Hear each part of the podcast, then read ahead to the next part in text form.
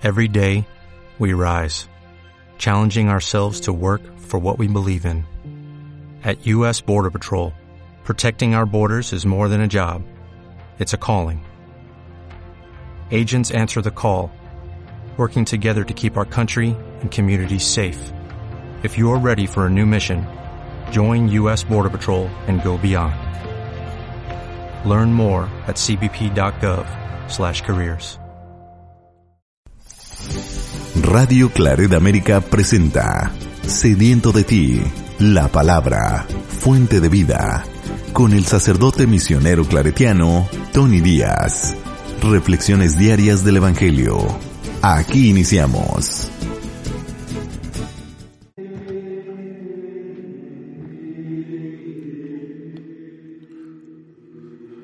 Bienvenidos hermanos a nuestras reflexiones bíblicas de las lecturas del día. Hoy es martes de la primera semana de la temporada de Adviento, martes de la primera semana de la temporada de Adviento y hoy celebramos la fiesta de San Andrés Apóstol.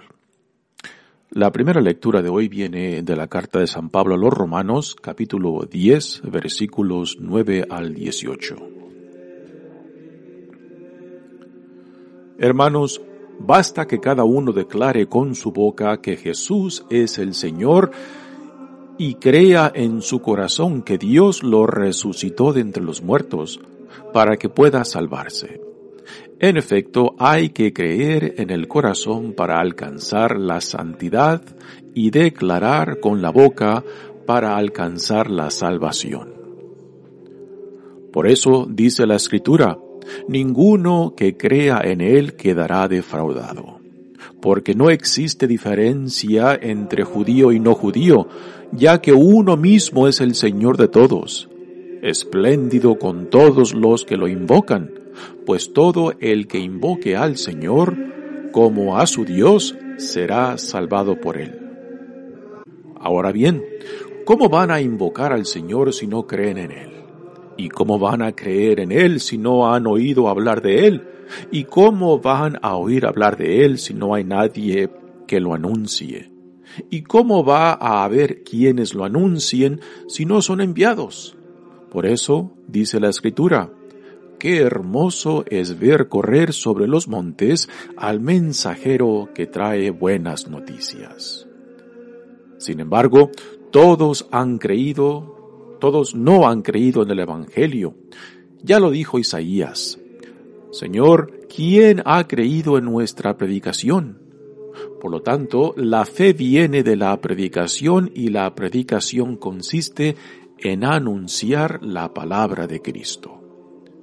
Entonces yo pregunto, ¿acaso no habrán oído la predicación?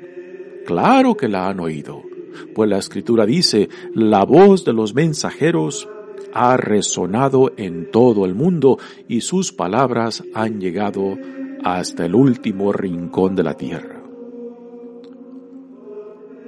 Palabra de Dios.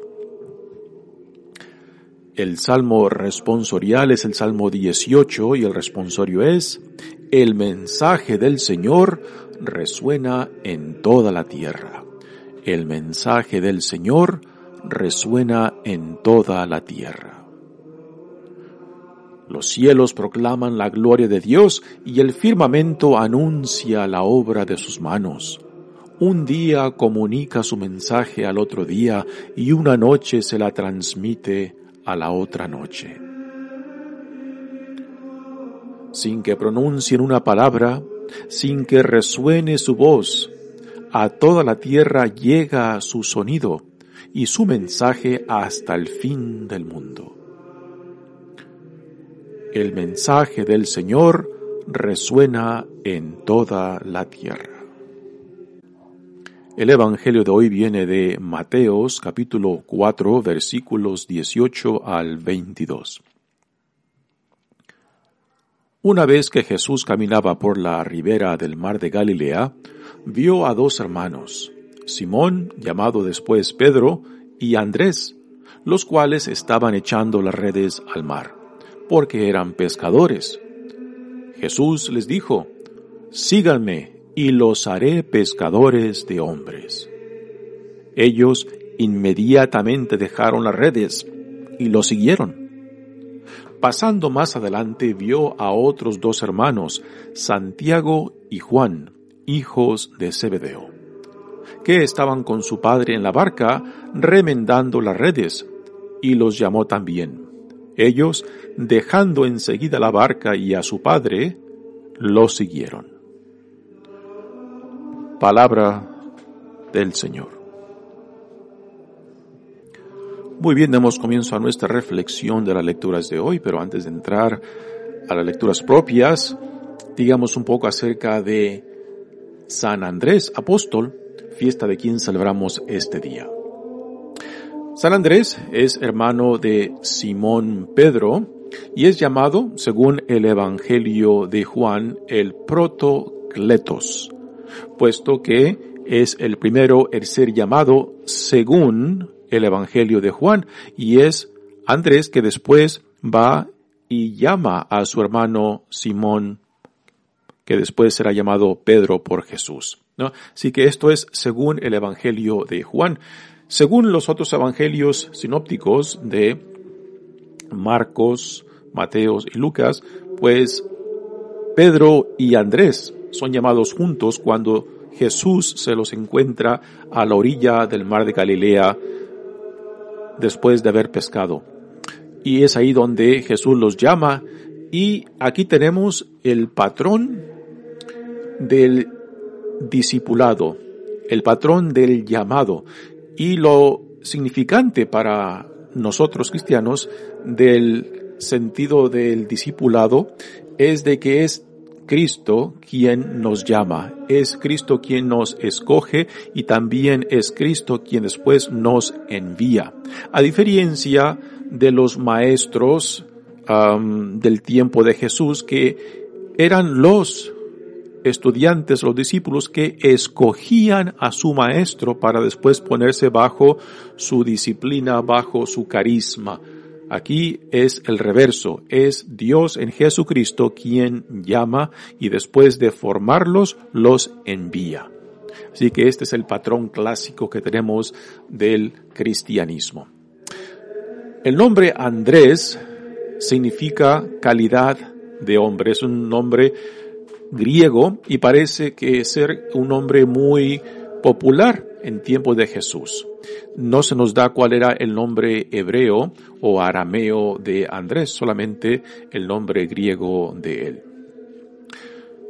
Así que según el Evangelio de Juan, es Andrés quien primero es llamado por Jesús y se cree que Andrés, antes de ser discípulo de Jesucristo, fue discípulo de Juan el Bautista. Y fue por medio de esta conexión entre Jesús y Juan el Bautista que Andrés llega a Jesús. Y después es Andrés, como ya lo mencioné antes, quien va en busca de su hermano Simón y lo se lo trae a Jesús. Y aquí tenemos también otro patrón de lo que significa ser un discípulo de Jesucristo, que al ser llamado o al ser atraído por Cristo, después nos, Dios nos hace responsable de compartir lo que hemos recibido, el llamado, la buena nueva. Y es Andrés que después trae a su hermano y la pregunta para nosotros es, como, como discípulo de Jesucristo, ¿a quién hemos traído a Cristo después? ¿Con quién hemos compartido la buena nueva? Porque esto es implícito a nuestro cristianismo, a nuestro bautismo, de que no solamente nos hace Dios en Jesucristo discípulos, sino también apóstoles. La palabra apóstol significa ser enviado. Así que aquel que nos atrae, aquel que nos llama, es aquel que nos forma y que después también nos envía para ser portadores de la buena nueva. Y esta es parte de nuestra identidad cristiana.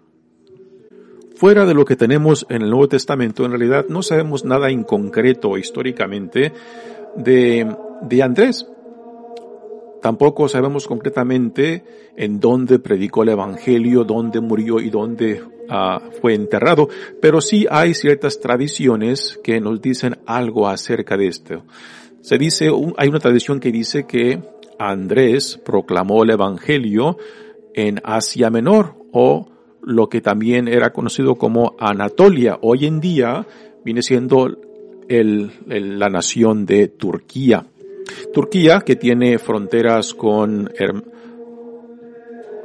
con Siria, Irak y Irán y también hacia el noreste con Armenia.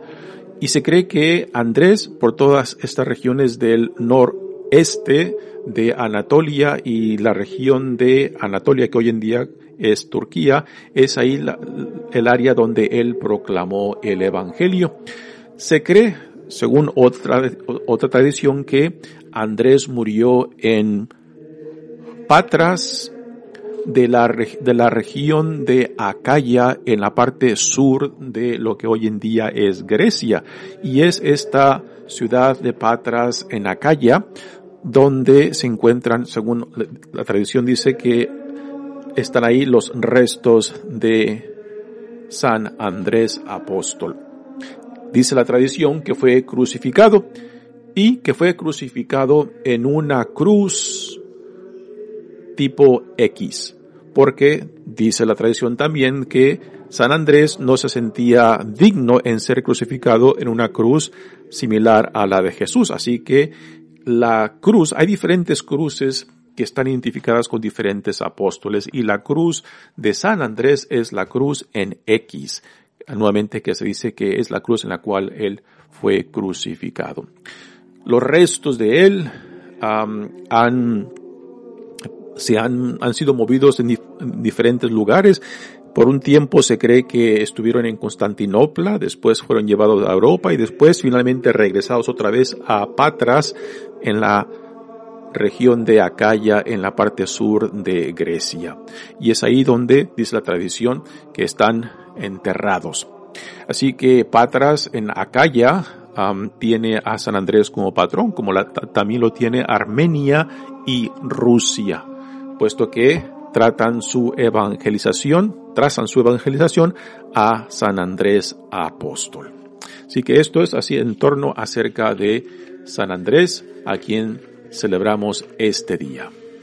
Bueno, pasemos ahora a las lecturas de hoy y un tema que encontramos tanto en la primera lectura como en el Evangelio es acerca de del llamado y después el ser enviado en la primera lectura de la carta de San Pablo a los romanos, tenemos estas bellas palabras de Pablo en torno acerca de que implícito a nuestro llamado es también el compartir, o sea, el ser enviado para que también otros lleguen a conocer a Dios y al conocerlo amarlo y al amarlo servirlo, el cual es nuestra vocación por excelencia como discípulos de Jesucristo, como hijos e hijas amados de Dios, como ciudadanos del reino que Dios ha inaugurado en Jesucristo.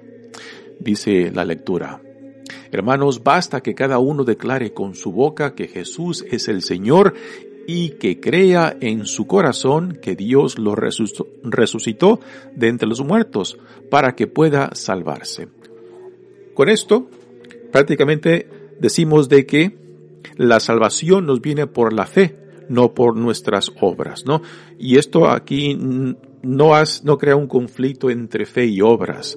Las obras son también importantes como la fe que nos salva, que nos une a Dios en Jesucristo. Una fe que no está expresada, manifestada en obras, pues es una fe que no tiene raíces, que no toca de pies a tierra, ¿no? ahora, pero lo que estas palabras de Pablo nos dice que es el don de fe, es la gracia de Dios en Jesucristo lo que últimamente, nos salva y no son nuestras obras. Pero las obras son importantes porque tienen que manifestar, tienen que dar fruto de la fe que estamos profesando. Nuevamente, una fe que no tiene obras, que no tiene frutos, que no produce para el reino de Dios, pues entonces es una fe muerta, es una fe que no produce la gloria para el reino de Dios. Dice, en efecto, hay que creer en el corazón para alcanzar la santidad y declarar con la boca para alcanzar la salvación. Y continúa Pedro diciendo, digo Pablo diciendo, por eso dice la escritura, ninguno que crea en él quedará defraudado, porque no existe diferencia entre judío y no judío, ya que uno mismo es el Señor de todos, espléndido con todos los que lo invocan, pues todo el que invoque al Señor como a su Dios será salvado por él. Aquí tenemos la universalidad de la fe cristiana, que Dios en Jesucristo ha abierto las puertas de la, salvación a todo el mundo, a todos los pueblos, a todas las naciones, y que ya no hay nada que nos distinga, que nos separe entre judíos y no judíos. Pues en Cristo tenemos a un solo Dios, un solo Salvador, un solo Señor. Ahora bien, ahora Pablo entra al sentido de la responsabilidad que implica profesar esta fe en Cristo. Ahora bien, ¿cómo van a invocar al Señor si no creen en Él? ¿Y cómo van a creer en Él si no han oído hablar de Él? ¿Y cómo van a oír hablar de Él si no hay nadie que se lo anuncie? ¿Y cómo va a haber a, a ver quienes lo anuncien si no son enviados? Por eso dice la Escritura, Qué hermoso es ver correr sobre los montes al mensajero que trae buenas noticias. Sí que es Dios quien nos atrae, es Dios quien nos llama, el Dios, es Dios quien nos forma y es Dios quien nos envía. Así que San Pablo diría, ¿y en qué nos podemos gloriar, puesto que es Dios en Cristo que ha hecho todo esto en nosotros?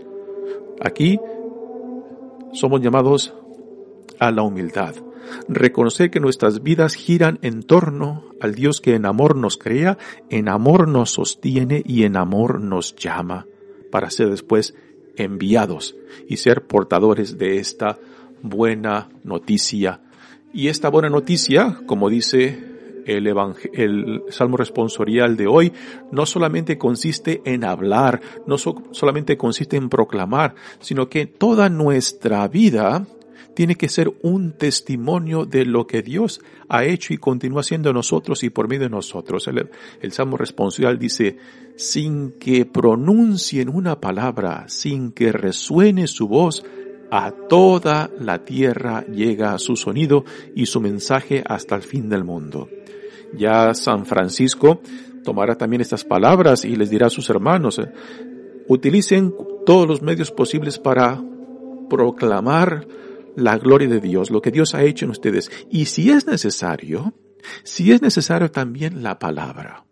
O sea, para San Francisco lo, lo, que era más importante no era tanto la palabra misma, sino el testimonio de vida, pues la palabra tiene que hacerse real, concreta, encarnarse en aquellos quien Dios salva en Cristo. Y sin este testimonio de vida, pues la palabra misma suena hueca, la palabra misma no impacta. La palabra misma simplemente no crea ese llamado, esa atracción, si no está manifestada, si no está enraizada y hecha carne en nosotros mismos. Así que para San Pablo es claro que es Dios quien por iniciativa suya ha venido a nosotros en, Jesucristo. Es Dios que por su propia iniciativa nos ha atraído, nos ha llamado y nos salva, nos, nos forma para después enviarnos y ser una extensión misma de esta misión salvadora que Jesucristo nos modela. Continúa Pablo diciendo, sin embargo, no todos han creído en el Evangelio. Ya lo dijo Isaías. Señor, ¿quién ha creído en, en nuestra predicación? Por lo tanto, la fe viene de la predicación y de la predicación consiste en anunciar la palabra en Cristo. Nuevamente aquí, Pablo no tiene en mente solamente la palabra cuando habla de predicación. Por predicación Pablo también se refiere al testimonio de vida y esto lo vemos claramente en el resto de las escrituras que Pablo nos dejó, eh, principalmente en sus cartas, ¿no? De que nuestra vida tiene que ser una uh, proclamación no solamente de palabras, sino de testimonio, sino de vida, en la forma en que vivimos, en la forma que nos relacionamos, en los valores que cultivamos, a lo que le damos tiempo, importancia y recursos, ahí se verá plasmada ah, no solamente nuestra vida, sino también nuestra relación y en el Dios en quien creemos, el Dios quien nos ha llamado y que nos ha enviado. Y finalmente dice Pablo esta lectura. Entonces me pregunto, ¿acaso no han, no habrán oído la predicación? Claro que la han oído, pues la escritura dice, la voz de los mensajeros ha resonado en todo el mundo y sus palabras han llegado hasta el último rincón de la tierra. Así que implícito a nuestro bautizo es el identificarnos con la nueva vida que Dios en Jesucristo nos da, para que después al, hacer nuestra esta visión del reino y quién, y quién dice Dios que somos, dentro de este reino y la vida a la cual somos llamados, después seamos una extensión de este reino. Así como Jesús mismo es una extensión del Padre, es una manifestación del Padre, Jesús al rodearse de sus discípulos, formarlo, después los envía. Como dije antes, la palabra apóstol literalmente significa ser enviado. Es Jesús quien envía a sus discípulos, por eso les da el nombre de apóstoles, porque son enviados por Él. Después de que Él mismo los formó. Y esta es, este es el patrón también de nuestras vidas, que es parte implícita de nuestro bautismo. El ser llamado, ser formado para después ser enviado y ser presencia misma, encarnación del reino en nosotros, en los valores que, que, que cultivamos, en la forma que nos relacionamos, la forma en que vivimos, a lo que le damos tiempo e importancia. Ahí se manifiesta nuestra fe concretamente. Muy bien, pasemos ahora al Evangelio de hoy, que eh, en el Evangelio de Mateo nos presenta también el modelo del llamado o discipulado que encontramos en los Evangelios. Dice, una vez que Jesús caminaba por la ribera del mar de Galilea, vio a dos hermanos, Simón, llamado después Pedro, y Andrés, los cuales estaban echando las redes al mar porque eran pescadores. Así que a diferencia del Evangelio de Juan, donde es Andrés quien es llamado primero y que después Andrés llama a Simón Pedro y se lo presenta a Jesús, aquí Pedro y Andrés están juntos pescando y a los dos al mismo tiempo los llama. Y en la lista de discípulos y apóstoles, siempre se le da importancia a quiénes son los que encabezan la lista y la orden en la cual aparecen, porque según el orden en estas listas, pues es la importancia que se le da a las personas. Pedro en la lista de apóstoles siempre encabeza esa lista, después junto con Andrés. Y en las, todas las listas que aparecen en el Nuevo Testamento, Andrés siempre aparece entre los primeros cuatro nombrados, lo cual eh, nos indica de que Andrés, pues, fue uno de los primeros y también de que tenía cierta importancia entre los doce que fueron escogidos por Jesús.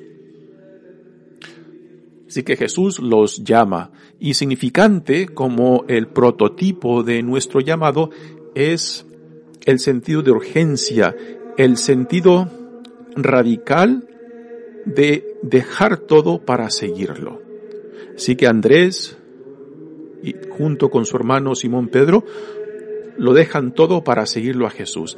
Su trabajo, aún sus familias. Ahora, este dejar sus familias no es algo, no es un cortar secamente, porque sabemos de que tanto Pedro como otros que tenían familias no las abandonaron.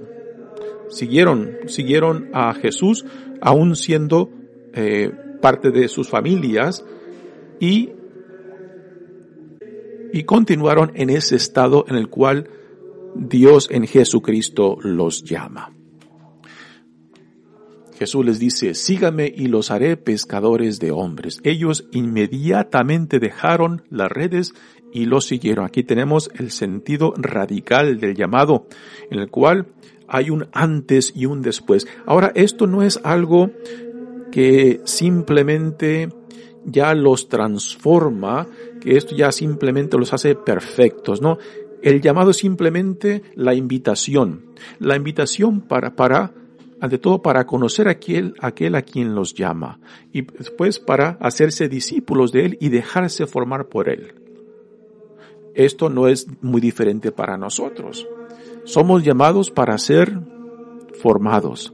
Somos llamados para identificarnos plenamente con aquel que nos llama. Y aquel que los llamó, tanto a Andrés como a Pedro, pues comparte toda su vida. Y es lo que Jesús quiere compartir con nosotros, toda su vida.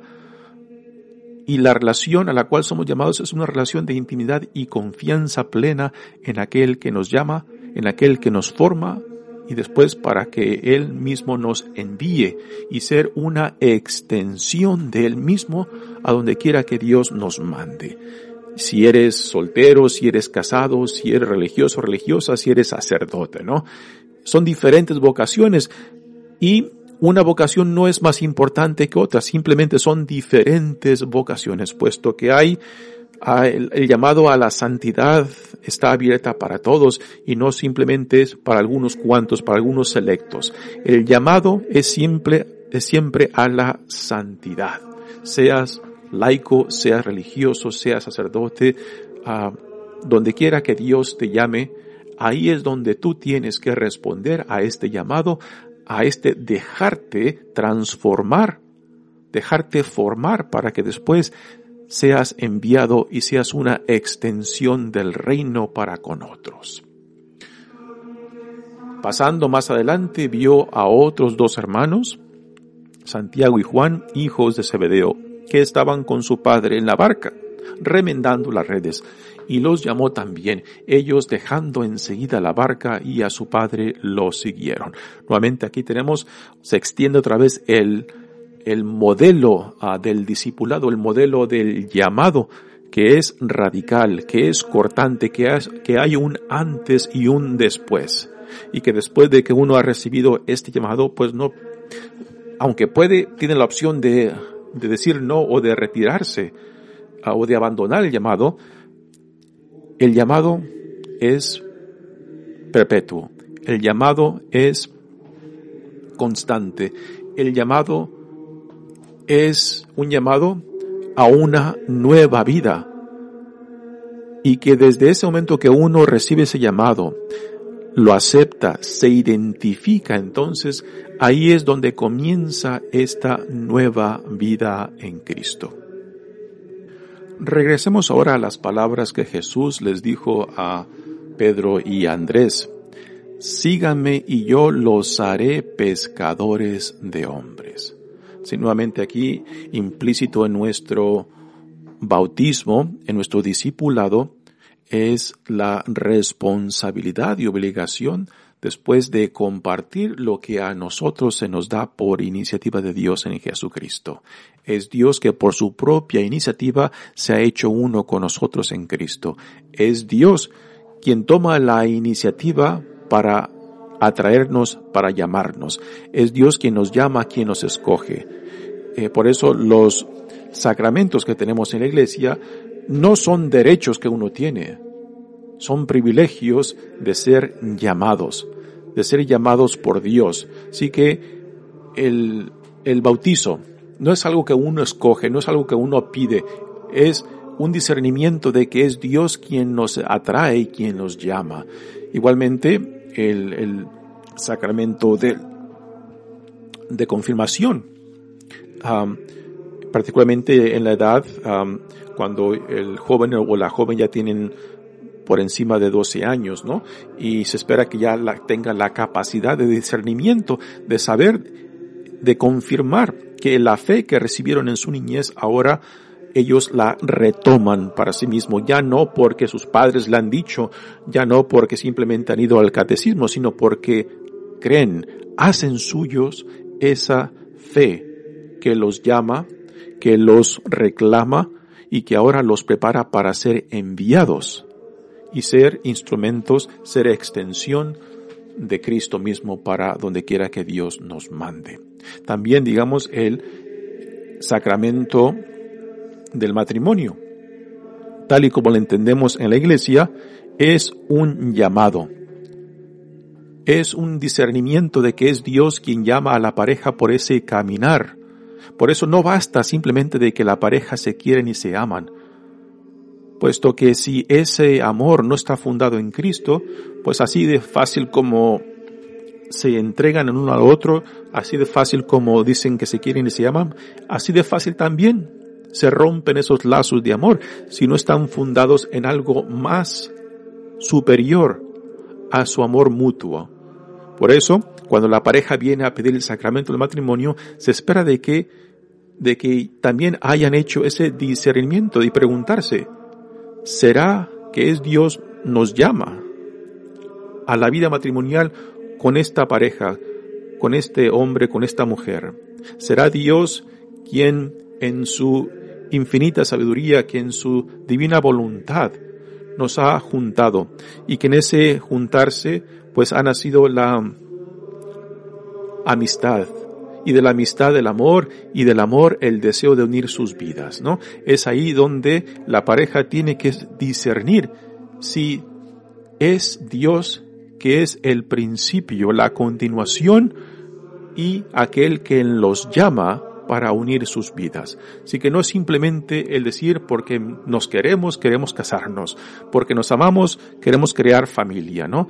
Si en el fondo no está Dios, que es el principio de nuestras vidas, que es aquel quien nos sostiene y, es aquel quien nos llama. Así que toda vocación, ya sea al sacerdocio, a la vida religiosa, como a la vida matrimonial, tiene que estar fundada en un sentido de llamado, que después, al identificarnos, hacerla nuestra, Dios nos hace responsables para compartir la buena nueva de Dios en nosotros y por medio de nosotros. Y este es el patrón que vemos claramente definido en estos llamados de los discípulos y particularmente el de San Andrés, apóstol, a quien celebramos hoy día. Mi nombre es Padre Tony Díaz, misionero claretiano. Que Dios los bendiga. Radio Claret América presentó Sediento de ti, la palabra. Fuente de vida. Sus comentarios son importantes. Contáctenos en radioclaredamerica.gmail.com